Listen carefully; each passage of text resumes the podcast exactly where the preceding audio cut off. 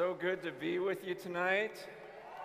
This is uh, this is my first trip to Manila. I live in a city uh, right next to San Francisco called Daly City. Daly City is 80% Filipino. Okay? So I feel very much at home here. Except uh, in Daly City, though, when we drive, we actually move. This place is insane. I, I have been all around the world and I've never seen traffic like this.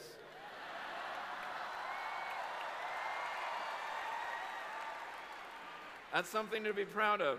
Um, so I, I, was just curious. I was like, man, how many people live in this city? So we actually looked it up today. So in Manila, I don't know if you know or if you care, but in Manila itself, there are, there are one million people in this one city. Now, in the outskirts of Manila altogether, there's about 15 million people. Most of them are at the Mega Mall. But uh, there's about 15 million people, like right around Manila. And then in all of the Philippines, I thought this was really interesting. In all of the Philippines, there are 100 million Filipinos. Okay, yes, you can clap for yourselves. Good job. Um, there's a lot of you. Um, 100 million in all of the Philippines. But, but when I heard that number, you know what I thought about? In Revelation chapter 5, in Revelation chapter 5, it says, around the throne of Jesus, it says there are 10,000 times 10,000 angels. Do you know what 10,000 times 10,000 is? That's a hundred million. It's a hundred million angels. And I thought about that. Okay, picture, I mean, just look in this room. There's like 15, 20,000 people. That's nothing. Imagine the throne, like right now, this isn't make believe. Right now in heaven, imagine 100 million angels all around the throne of Jesus. All around the throne of Jesus. I mean, can you even try to picture what that would look like? Picture every single person in the Philippines. Every single person in the Philippines. But picture them as Filipino angels, okay? I mean, imagine just the mass. The Bible says that, that he looked and he says there were a hundred million angels worshiping Jesus, and they were all saying the same thing. They were all saying, Worthy is the Lamb who was slain. Man, that's such a fascinating sight. This isn't make believe like that's going on in heaven right now. A hundred million angels all saying, Worthy is the Lamb who was slain. You guys, that's why we've gathered here tonight is because we're joining that chorus of a hundred million angels and we're all saying, Don't look at us, worthy is the Lamb who was slain. I mean, we're just a small, tiny group in this arena, but we're saying to Jesus, We agree, you are the only one who's worthy of honor, respect, glory forever and ever.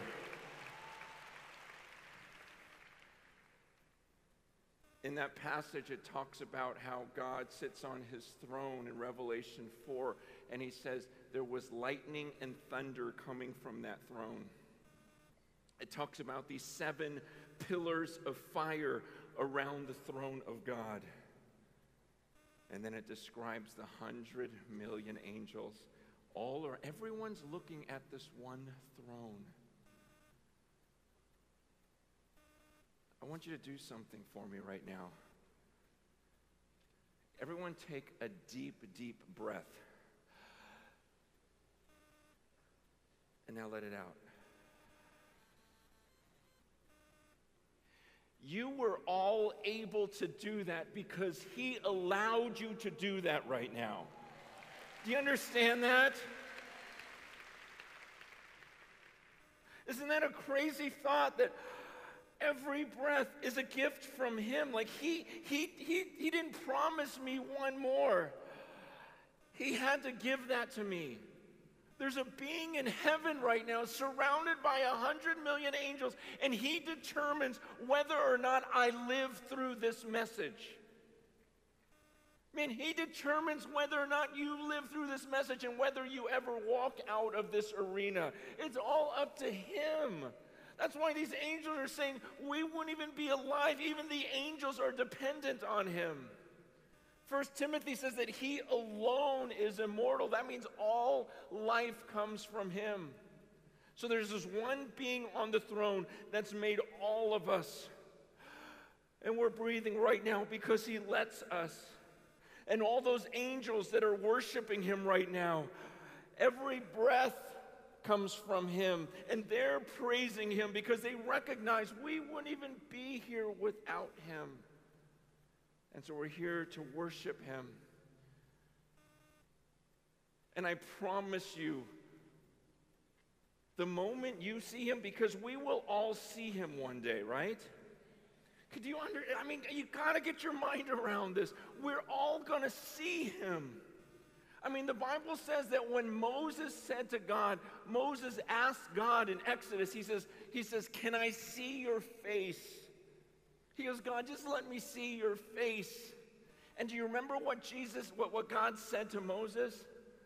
God says, No. No man can see my face and live. That's crazy. He tells Moses, Moses, I know you want to see me right now as a human being, but do you understand that no human being can actually see my face and live through it? Know, what does that do to you? I know we, you know, some of you grew up in church, so you're used to hearing the word God. And you say it over and over and over, and you lose its meaning. When we say that word God, we're talking about a being who, who right now is so different from us that if he tore the roof off of this Colosseum and he let us look at his face, we would all die immediately. We're talking about a being who's allowing us to live right now and determines whether we make it through this meeting. When we say God, we're talking about a being sitting on his throne in unapproachable light with lightning and thunder and fire all around his throne, and a hundred million angels all saying, Worthy, worthy are you to receive glory honor. But the Bible says while we cannot see him right now, the Bible says there is going to come a day when every one of us will actually see him. And for some of us in this room, it is going to be the most amazing moment of our lives. Okay? You guys, think about the greatest experience you ever had on this earth and multiply that by a million. And that's what it's going to be like for some of us when we see his face. And for some others, it is going to be the most terrifying moment of your existence.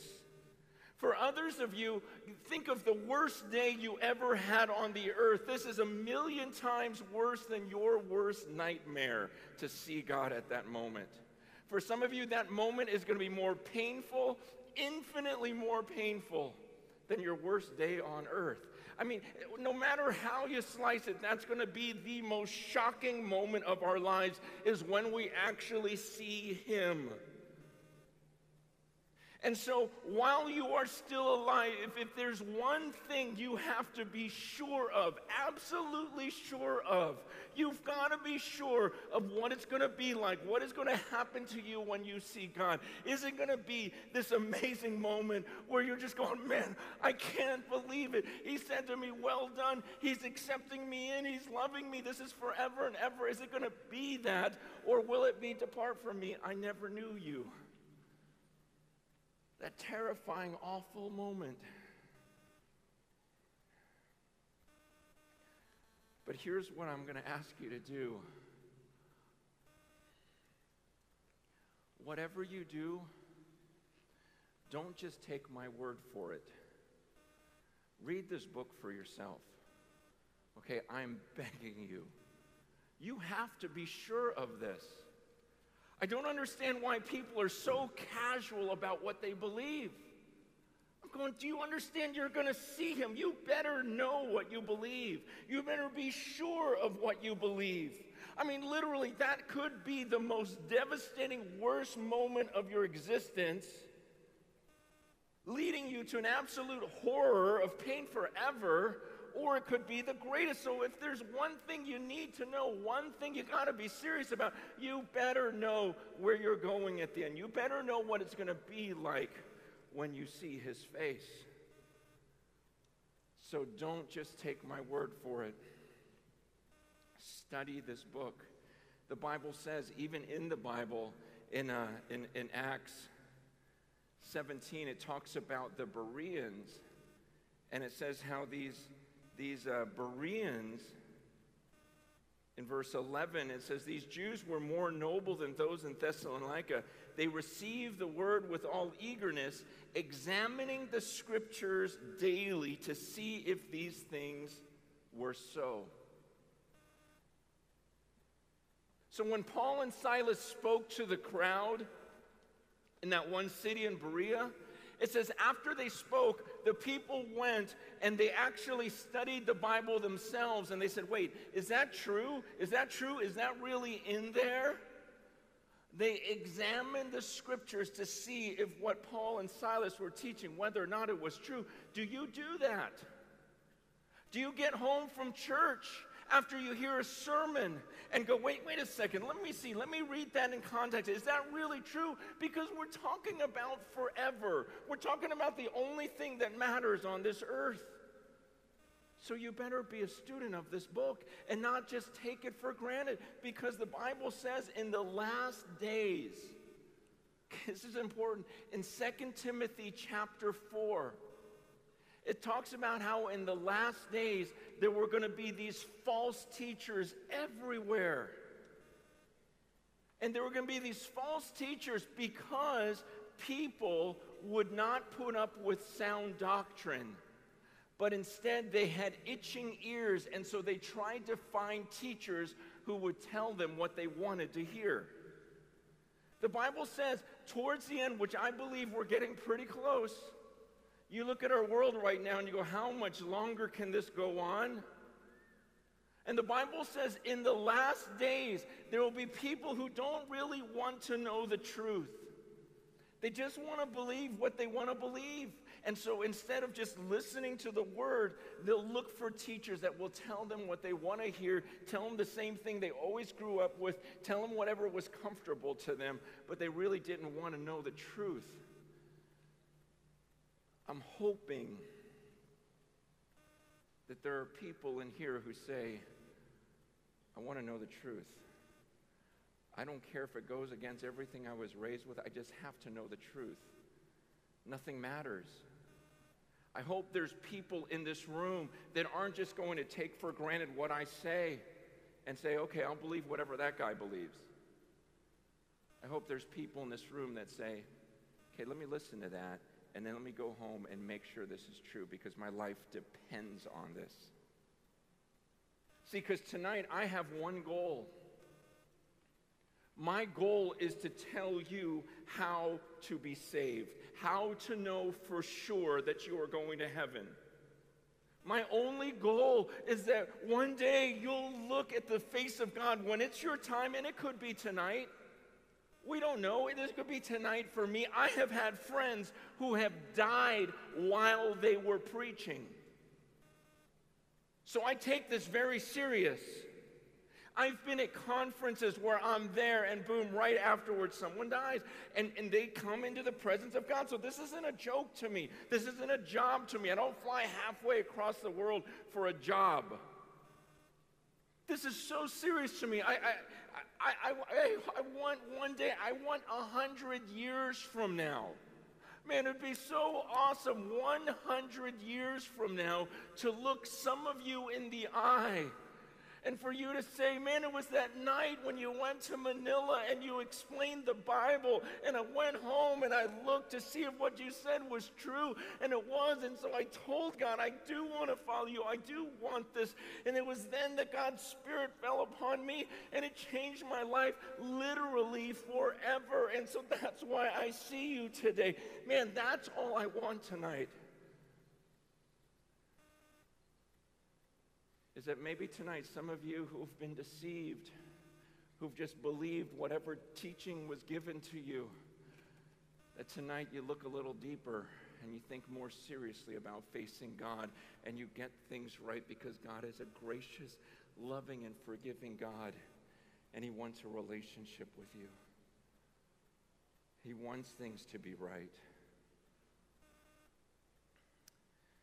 But I'd like to. Uh, share a few lies that are very popular on the earth today. It's hard because I don't know the culture here so much. You know, I've only been here for one day. And it's so hard because I wonder, I go, I don't know who's for real in this room. I watch you worship and I see this passion on your faces. And so if I were to judge just by the way you worship, I go, man, these guys are serious about God. But I also know that I've been to many places where they've got their hands in the air offering this lip service to God and they have these expressions on their faces, but the moment they leave that arena, everything is different. And their lives are no different. And if you saw them at school or you saw them walking around or you saw them at work, they would look no different from those who supposedly don't have the Holy Spirit in them. So it's hard to judge. It's, you know, and I'm not here to judge. I'm just saying it's, I never know. I don't know in the Philippines if, if a lot of you guys just grew up in the church and so it's just a cultural thing. Your mom and dad believed it. So, you know, yeah, I'm not gonna I'm not gonna shake the boat, I'm not gonna rock the boat. I'll just do whatever my parents say, and you're just here out of coincidence. And if you were born in, in Japan, you know, with Buddhist parents, you would be Buddhist right now. If you were born in Utah with Mormon parents, you'd be Mormon right now. You just kind of happen to fall into this place. So here we are at this Christian event because you grew up in a Christian home. But you guys, this is, this is so much bigger than that because at the end, it doesn't matter who you grew up with or where you were raised. At the end, God either says, Well done, my good and faithful servant, or he says, Depart from me, I never knew you. I knew your parents. I knew a lot of your family members, maybe your grandmother really knew me, but you, I never knew you. So you have to decide do you have a personal relationship with God? Because it could be that when you get in arenas like this and everyone's worshiping, you worship also. And then when you're with your friends and they're all partying, you party also. So you don't even know who you are. And you're not the person who can stand and say, No, I'm the same way wherever I am. I actually love God. When I'm alone, I don't just worship in an arena. When I'm alone, man, that's my deepest time of worship. I seek Him, I pray to Him, I love Him, I know Him.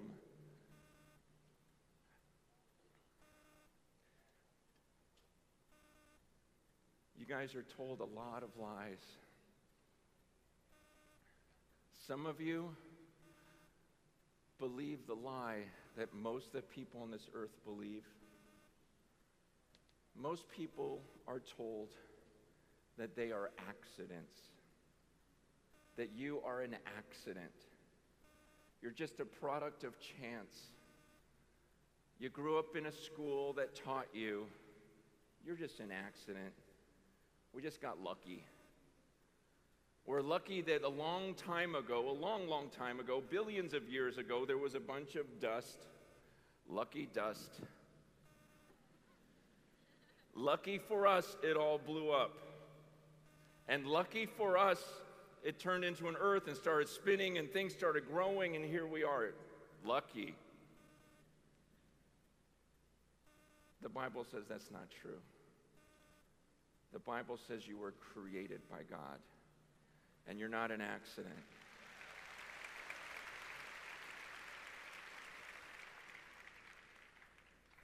That God's, God says that He, he gives life and breath to everything, he says in Acts 17.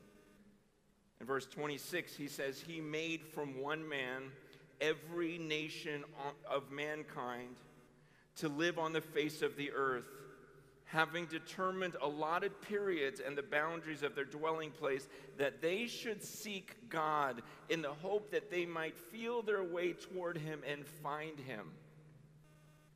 Look it up for yourself, Acts chapter 17. Don't take my word for it. The Bible says that God not only created you, but he was specific in how he created you, when he created you, and where he placed you. That means you're not just, not, not, not only are you not an accident, but God determined when you were going to be born. It says he determined exactly where you were going to live. God determined that you were going to be in this room tonight. And the Bible says he does all these things so that you might feel your way toward him and find him. That's what the Bible says. You were created for that. And he put circumstances in your life. I'm not, I'm not against those of you who have Christian parents and raised you in the things of God. Praise God for it. I'm very grateful for that. But the Bible says he put you in that situation that you might find your way toward him and find him. Others of you grew up in a home that had nothing to do with God. But even those circumstances, that you would see the emptiness of that and try to make sense of life outside of God to where you'd feel your way toward Him and go, there must be something else. And you find Him. You were created by God. The Bible says that ever since the creation of the world, this is in uh, Romans chapter 1, verse 20, look it up yourself. Ever since the creation of the world, it says, God's invisible qualities and divine nature have been clearly seen through what has been made, so that men are without excuse. God says, if you walk outside and just look around and look at the way things work, you would see Him. You would see that this couldn't be an accident. Man, you know this, man. Ever since I was a kid, I remember in school first learning about the earth. Man, didn't that fascinate you to think, wait a second, I'm on a ball? And the, at the core of the ball is like this magma, lava, fire stuff. And then it's surrounded by water, like two thirds of the earth is water. Didn't that fascinate you when you thought, wait, so I'm on a ball of fire, water? Why doesn't the water just drip down the bottom? Like, what? This doesn't make sense. I mean, you ever stop to think about that? Are you kidding me? That's where I live. But not only that, but that ball of water is spinning right now at a thousand miles an hour. That right now we're spinning at a thousand miles an hour. You guys are looking at me like, yeah, no big deal. That's a big deal. I'm spinning on a ball of water. A thousand miles an hour. Not only that, but remember when we learned about the sun? The sun is 1.3 million times the size of the earth. So if the sun was hollow, we could fit 1.3 million earths inside the sun. And the sun is 93 million miles away. You guys use kilometers, huh? Okay, I don't know how many that is. A lot! This is 90. 93 million miles away, there's this ball of fire that's a million times our size, and we're on a ball of fire spinning at a thousand miles an hour with a hundred million Filipinos. And not only that, because we're 93 million miles away. If we were a little closer to the sun, the earth would just burn. If we're a little bit further away from the sun, we would freeze. But it's tilted just perfectly and it spins on its axis so that we, we experience these seasons. And then this little earth, not only is it spinning, it's flying around the sun at 67,000 miles an hour. It's about 100,000 kilometers, probably, right? So, you guys, as you sit here in this room going, yeah, I think it's all just, we're just lucky. I want you to remember you're sitting on a ball of water flying around a ball of fire that's, ni- that, that's a million times our size, 93 million miles away. You're spinning at 1,000 miles an hour, flying around it at 67,000 miles an hour, and we're just sitting here and we don't feel anything. You call that luck? Chance? An accident?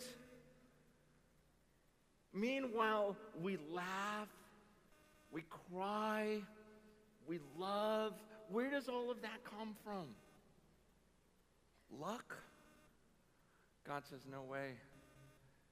He goes, You know, ever since the creation of this world, I made this world. You can see my invisible qualities through the things that are made.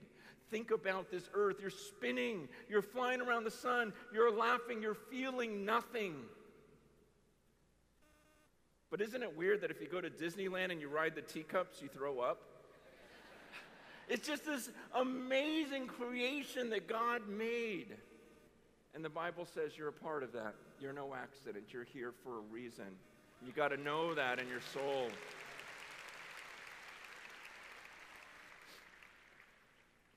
A second lie that you guys are told, and many of you believe this.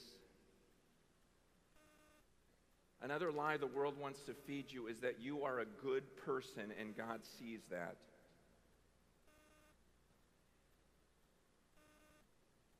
That God that's sitting on his throne with the millions of angels around him, many people on this earth believe that he looks down at them and says, Wow, there's a good person right there. I want to tell you that that's a lie. That's not how God sees you. According to the Bible, again, look it up yourself. But in Romans chapter 3, it describes what God sees when he looks down at the earth. This is according to the Bible. I know you, you, you may say, well, I don't feel that. Well, you can't believe everything you feel. You can't believe everything you think. You can't believe what everyone tells you. You can't believe the majority because the Bible says that there's a wide road that leads to destruction and many will enter through it. But there's a narrow road that leads to life and few will find it. So if you're going to go with the majority, according to the Bible, the majority is headed somewhere you don't want to go. And so maybe the majority of your friends tell you, no, you're a good person. Look inside, you're beautiful, you're good, and God sees that. Well, here's what the Bible says the Bible says in Romans 3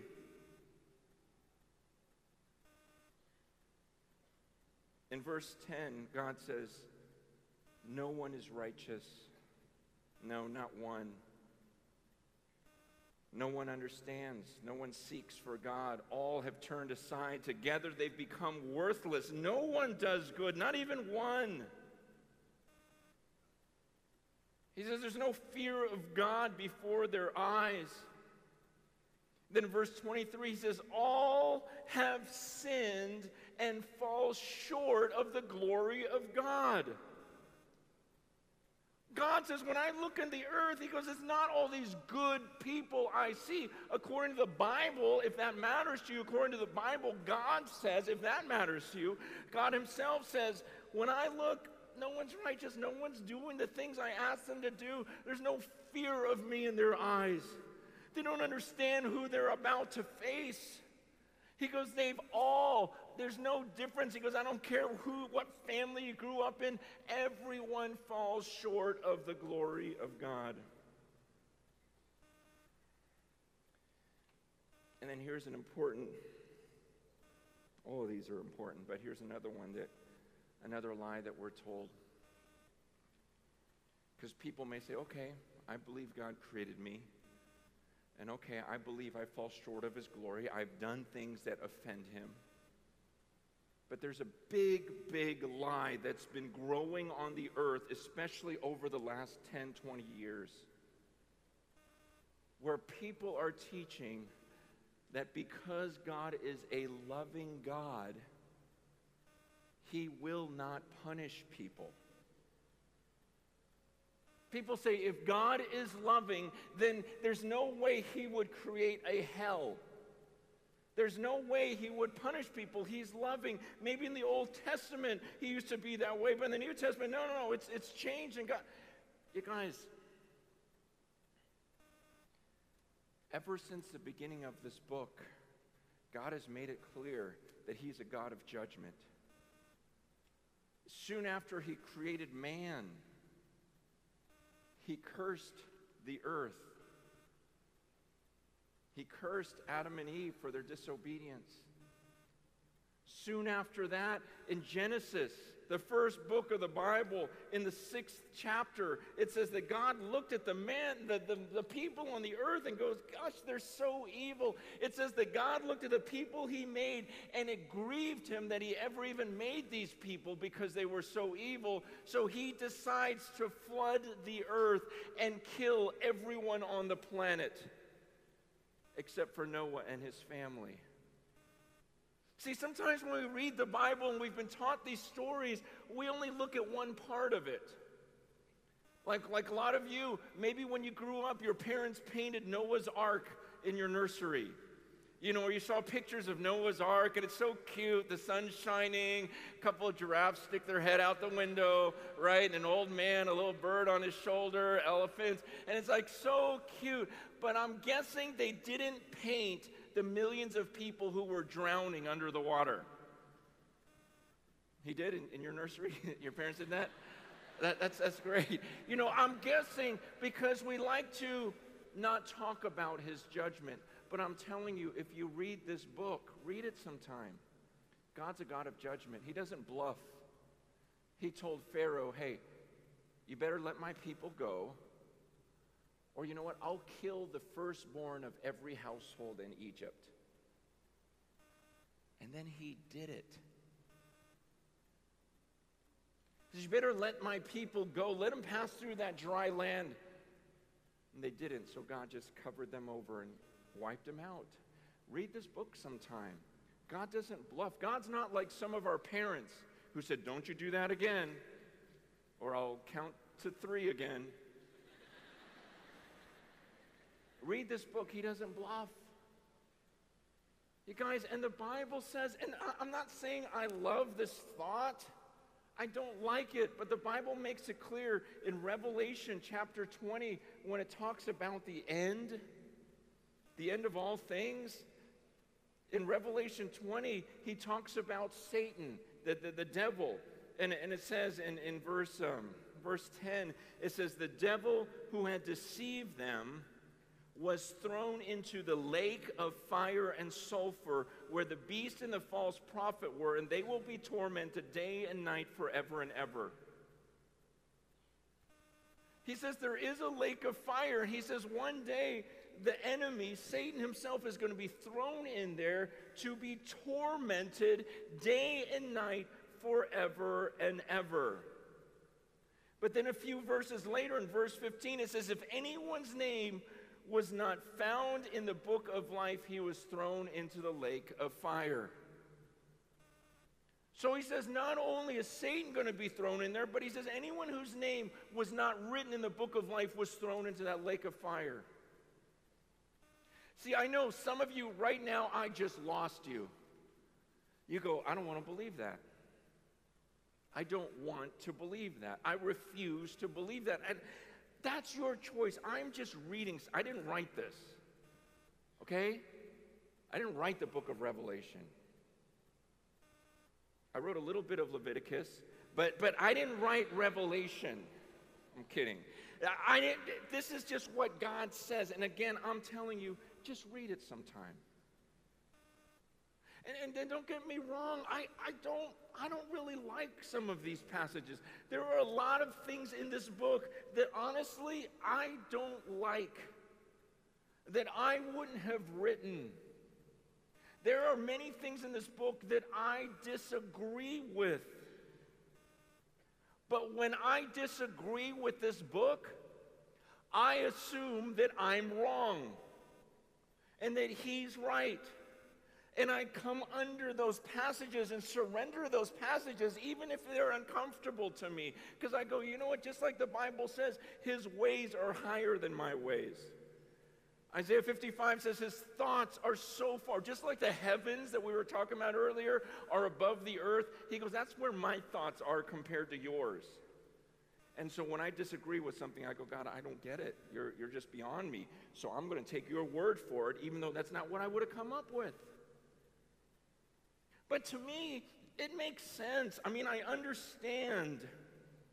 I understand. It makes perfect logic to me that if there's a God who made all of this, and just like he destroyed it all in, in Genesis 6, and if he says that we're disobedient, man, he has the right to punish us.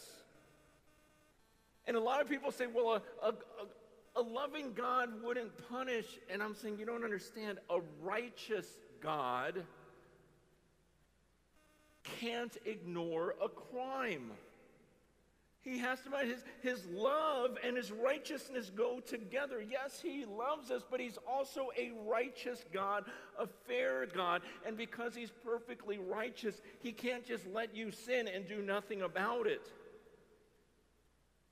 So that makes sense to me. Even hell, the thought of the lake of fire, though I don't like it, though I may think it's extreme, it makes sense. But let me tell you the one thing that doesn't make sense in this book. Then I've been a follower of Jesus for 30 years and I'm still going, Are you serious? It's Romans chapter 5. Romans 5, verse 8. It says, God demonstrates his love for us in that while we were still sinners, Christ died for us. Okay, that is crazy. That is insane. I understand we're guilty. You made all these little people, they rebel against you. So I understand, punish them. What doesn't make sense is that the Bible says that God wanted to demonstrate his love for us in that while we were rebelling, God says, okay, here's what I want to do because I'm also a loving God. I'm a fair God. I must punish sin, but I'm a loving God too. And God looks at all of these people. He looks at us and he goes, but I don't really want to punish you. I love you. But I have to punish someone. So I'm going to show you the greatest act of love ever. I'm going to have my son take the form of a man. I'm going to have him come down to that earth that I created. And I'm going to have him nailed to a cross. I'm going to have him take the wrath of this whole world. I'm going to take him who knew no sin and I'm going to have him become sin on your behalf so that you might become the righteousness of God through him. You guys, this is crazy. So I deserve punishment. Me, this little created being. God made billions of us. And he looks at me and says, You should be punished. But because I'm a loving God, I'm going to have my son punished instead. Okay, that is unbelievable. That is difficult to accept. But the Bible says, and this may go against what some of you were taught, because some of you have bought into another lie on the earth. You were told there's a lot of ways to get to heaven. If you're a good person, you'll go. If you're sincere in what you believe, no matter what it is, you'll go. But you guys, the theme verse of this conference is Acts chapter 4, verse 12, where it says, There is salvation in no one else, for there is no other name under heaven given among men by which we must be saved.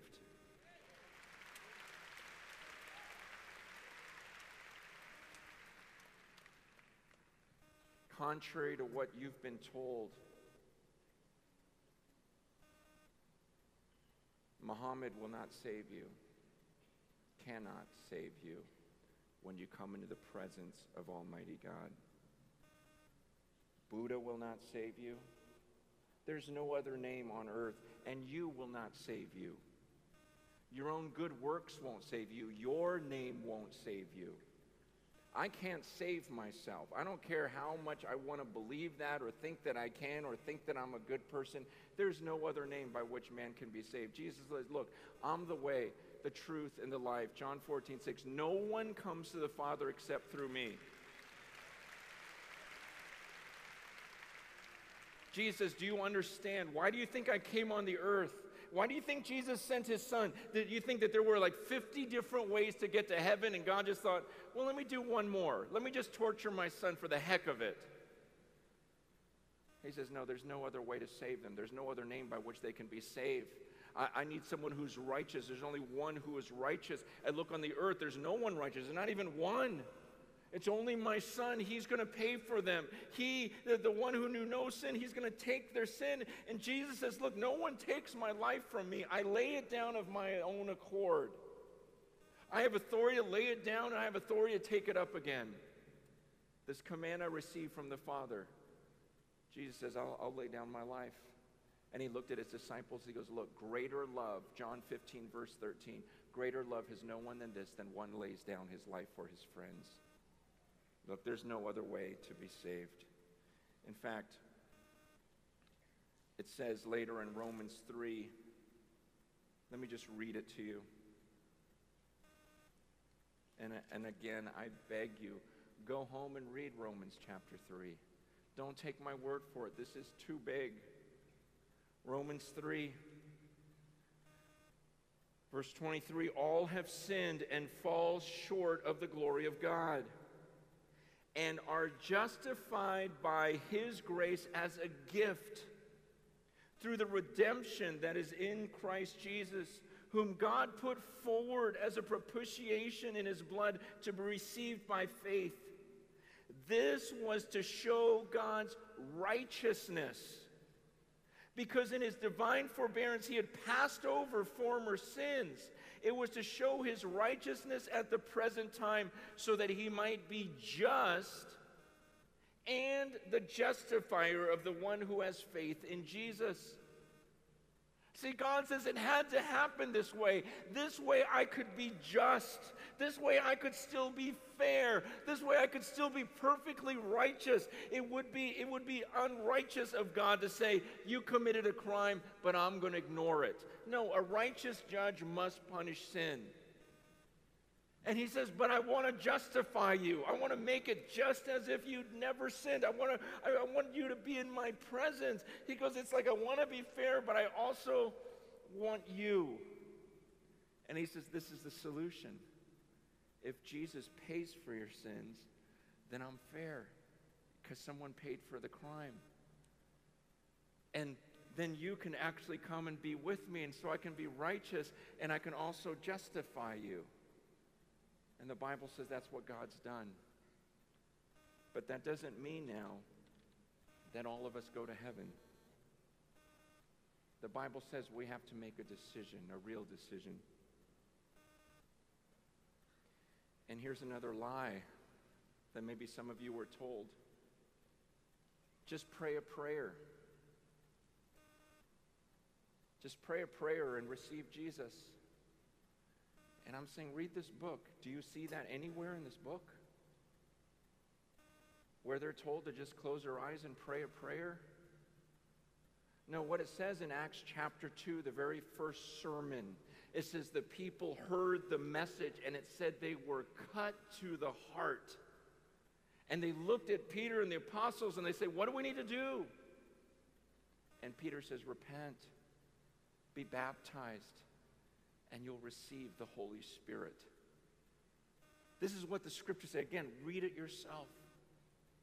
The, the Bible talks about repentance. Repentance means, man, you thought you were a good person, you were heading a certain direction, and then you heard the message of Jesus. To repent means to do a 180. This is what the disciples did. They were living their life and then they followed Jesus. It says, repent and be baptized. Being baptized, not that the baptism actually saves you, but it does say be, be baptized for the forgiveness of sins. It meant you're dying to yourself. It says, I'm done trying to follow Francis and his desires. Francis isn't going to get himself into heaven. I'm dying to myself, and I want to be called Christ or Christian now. I'm dying to myself in baptism, being baptized into Christ. And then the Bible says, and you'll receive this gift of the Holy Spirit. He says this promise is for you, your children, and those who are far off. He said this 2,000 years ago. He said to those people, repent, be baptized, filled with the Spirit. And he says, this promise is for you, your children, and those who are far off. Again, study it. You have to make your own decision.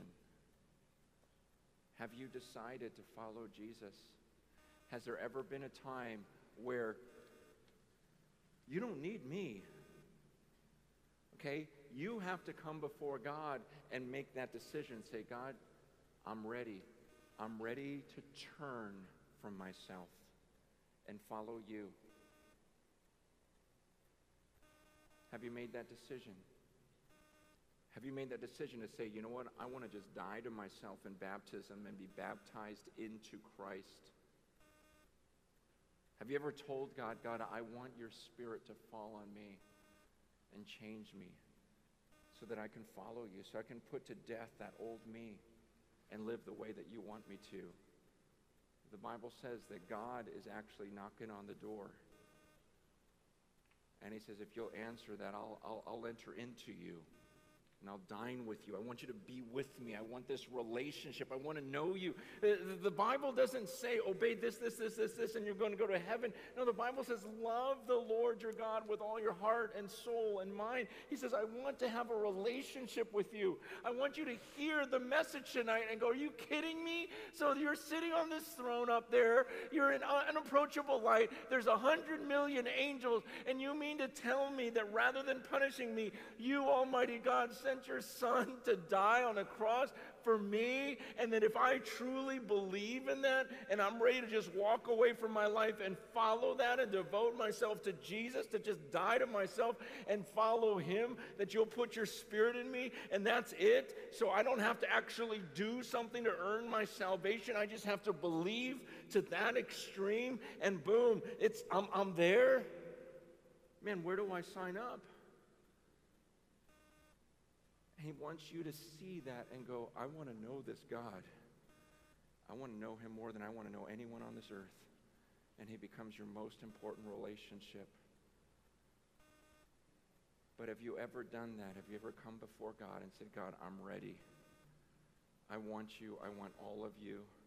Despite what's been modeled for me in my church or my parents, I trust what the Word of God says. I want it all. I want Jesus. I want to trust in him. My time's up. But let me, I have to throw this in. It's going to take me two minutes. Okay, can you stick with me two more minutes?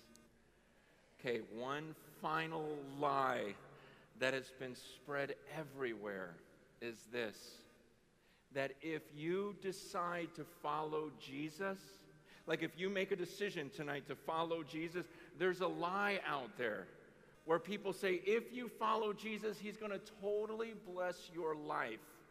You're, you're not going to have trouble anymore. You're not going to get sick anymore. You're not going to go through pain anymore. You're, in fact, you won't be poor anymore. You'll be rich. You'll be healthy. You'll have everything you ever wanted on this earth.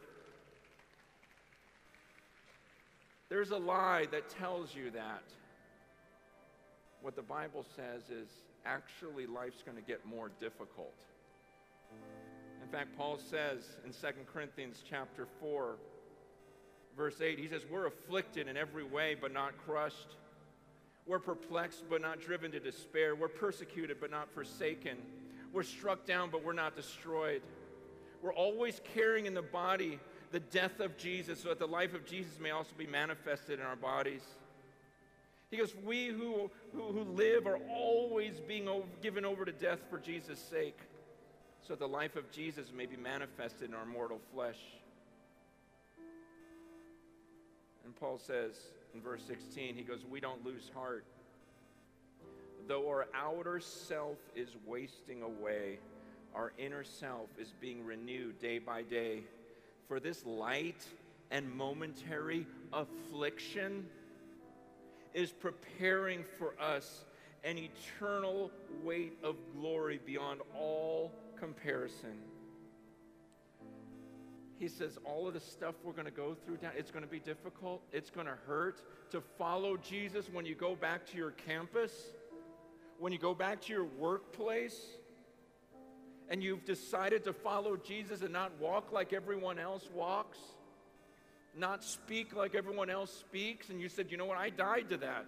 I'm following Jesus now. His Spirit's in me. He says, You know what? You're going to be afflicted in every way. Jesus told his disciples, People are going to hate you.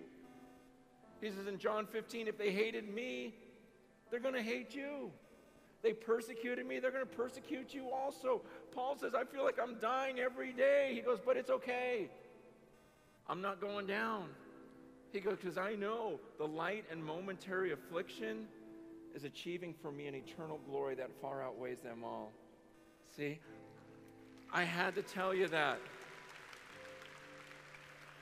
I had to tell you that because so many people who grew up in the church and are told this lie that, oh, just follow Jesus and everything's going to come together in your life. Well, guess what? When the pain comes, they start to question God. And they go, wait, I thought you promised me I'd be filthy rich that me and my loved ones weren't going to get sick, and then it starts happening, and you reject this, and I'm telling you that that's not prom. Read it. He promises anyone who wants to live a godly life in Christ Jesus will be persecuted. It's going to be tough, but he says it's going to be worth it in the end. It's just like Jesus. His life was difficult.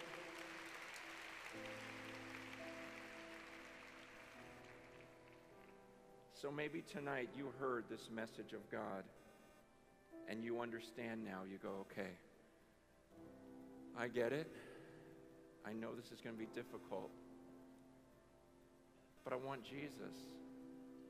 I mean, he died on that cross for me. You're telling me that I just have to accept his forgiveness? I don't have to prove myself first. I'm saying, yeah, right now. All you have to do is to say, you know what, I'm ready. I'm ready to follow Jesus. I'm ready. I was going down this path I'm turning. I'm repenting. I can't save myself. My good works won't save me. I'm going to turn and turn to Jesus. I'm ready to be baptized into Him. And I want His Spirit to fall upon me. Unfortunately, we don't have room to have some of you come forward and do some sort of formal altar call or anything else, but maybe that's better. Because maybe for too many years, we focus so much on this one little decision time that so often doesn't really last. And maybe it be, can sometimes become just this emotional thing rather than a decision that you really made in your heart because you were cut to the heart. So I'm going to encourage you, even right now, just to do something between you and God for now. Would you just bow your heads?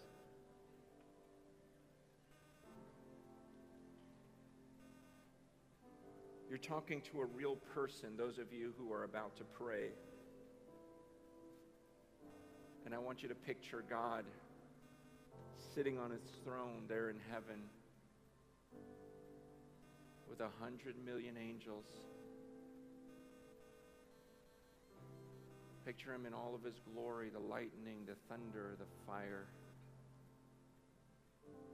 Picture that God sending his son down to earth to show us his love as he's nailed to the cross. buried in a tomb, then rises from the dead, ascends to heaven, and says, I'm going to come back one day. But for now, I'll give you my spirit if you want to follow me. Speak to that God. Tell him if you want to follow him. Tell him if you want his spirit in you.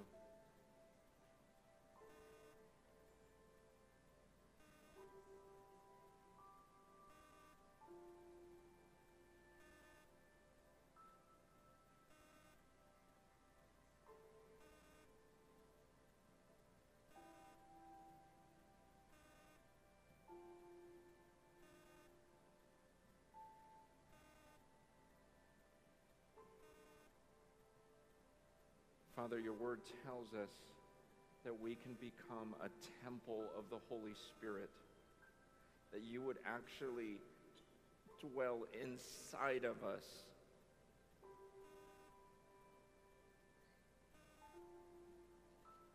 God, I pray that miracle would take place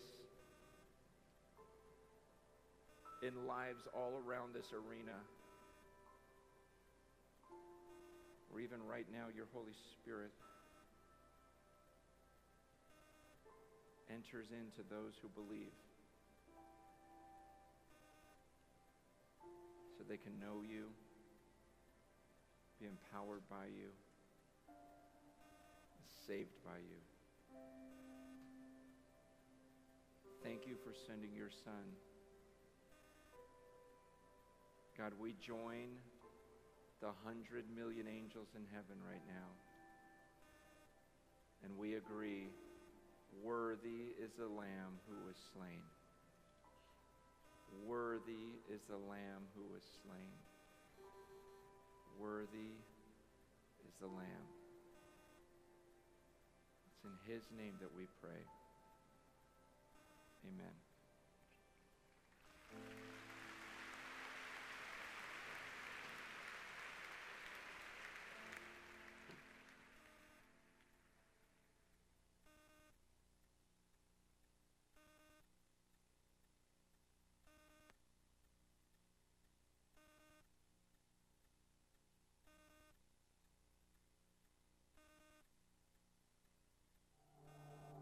Is there a name in which hope is found?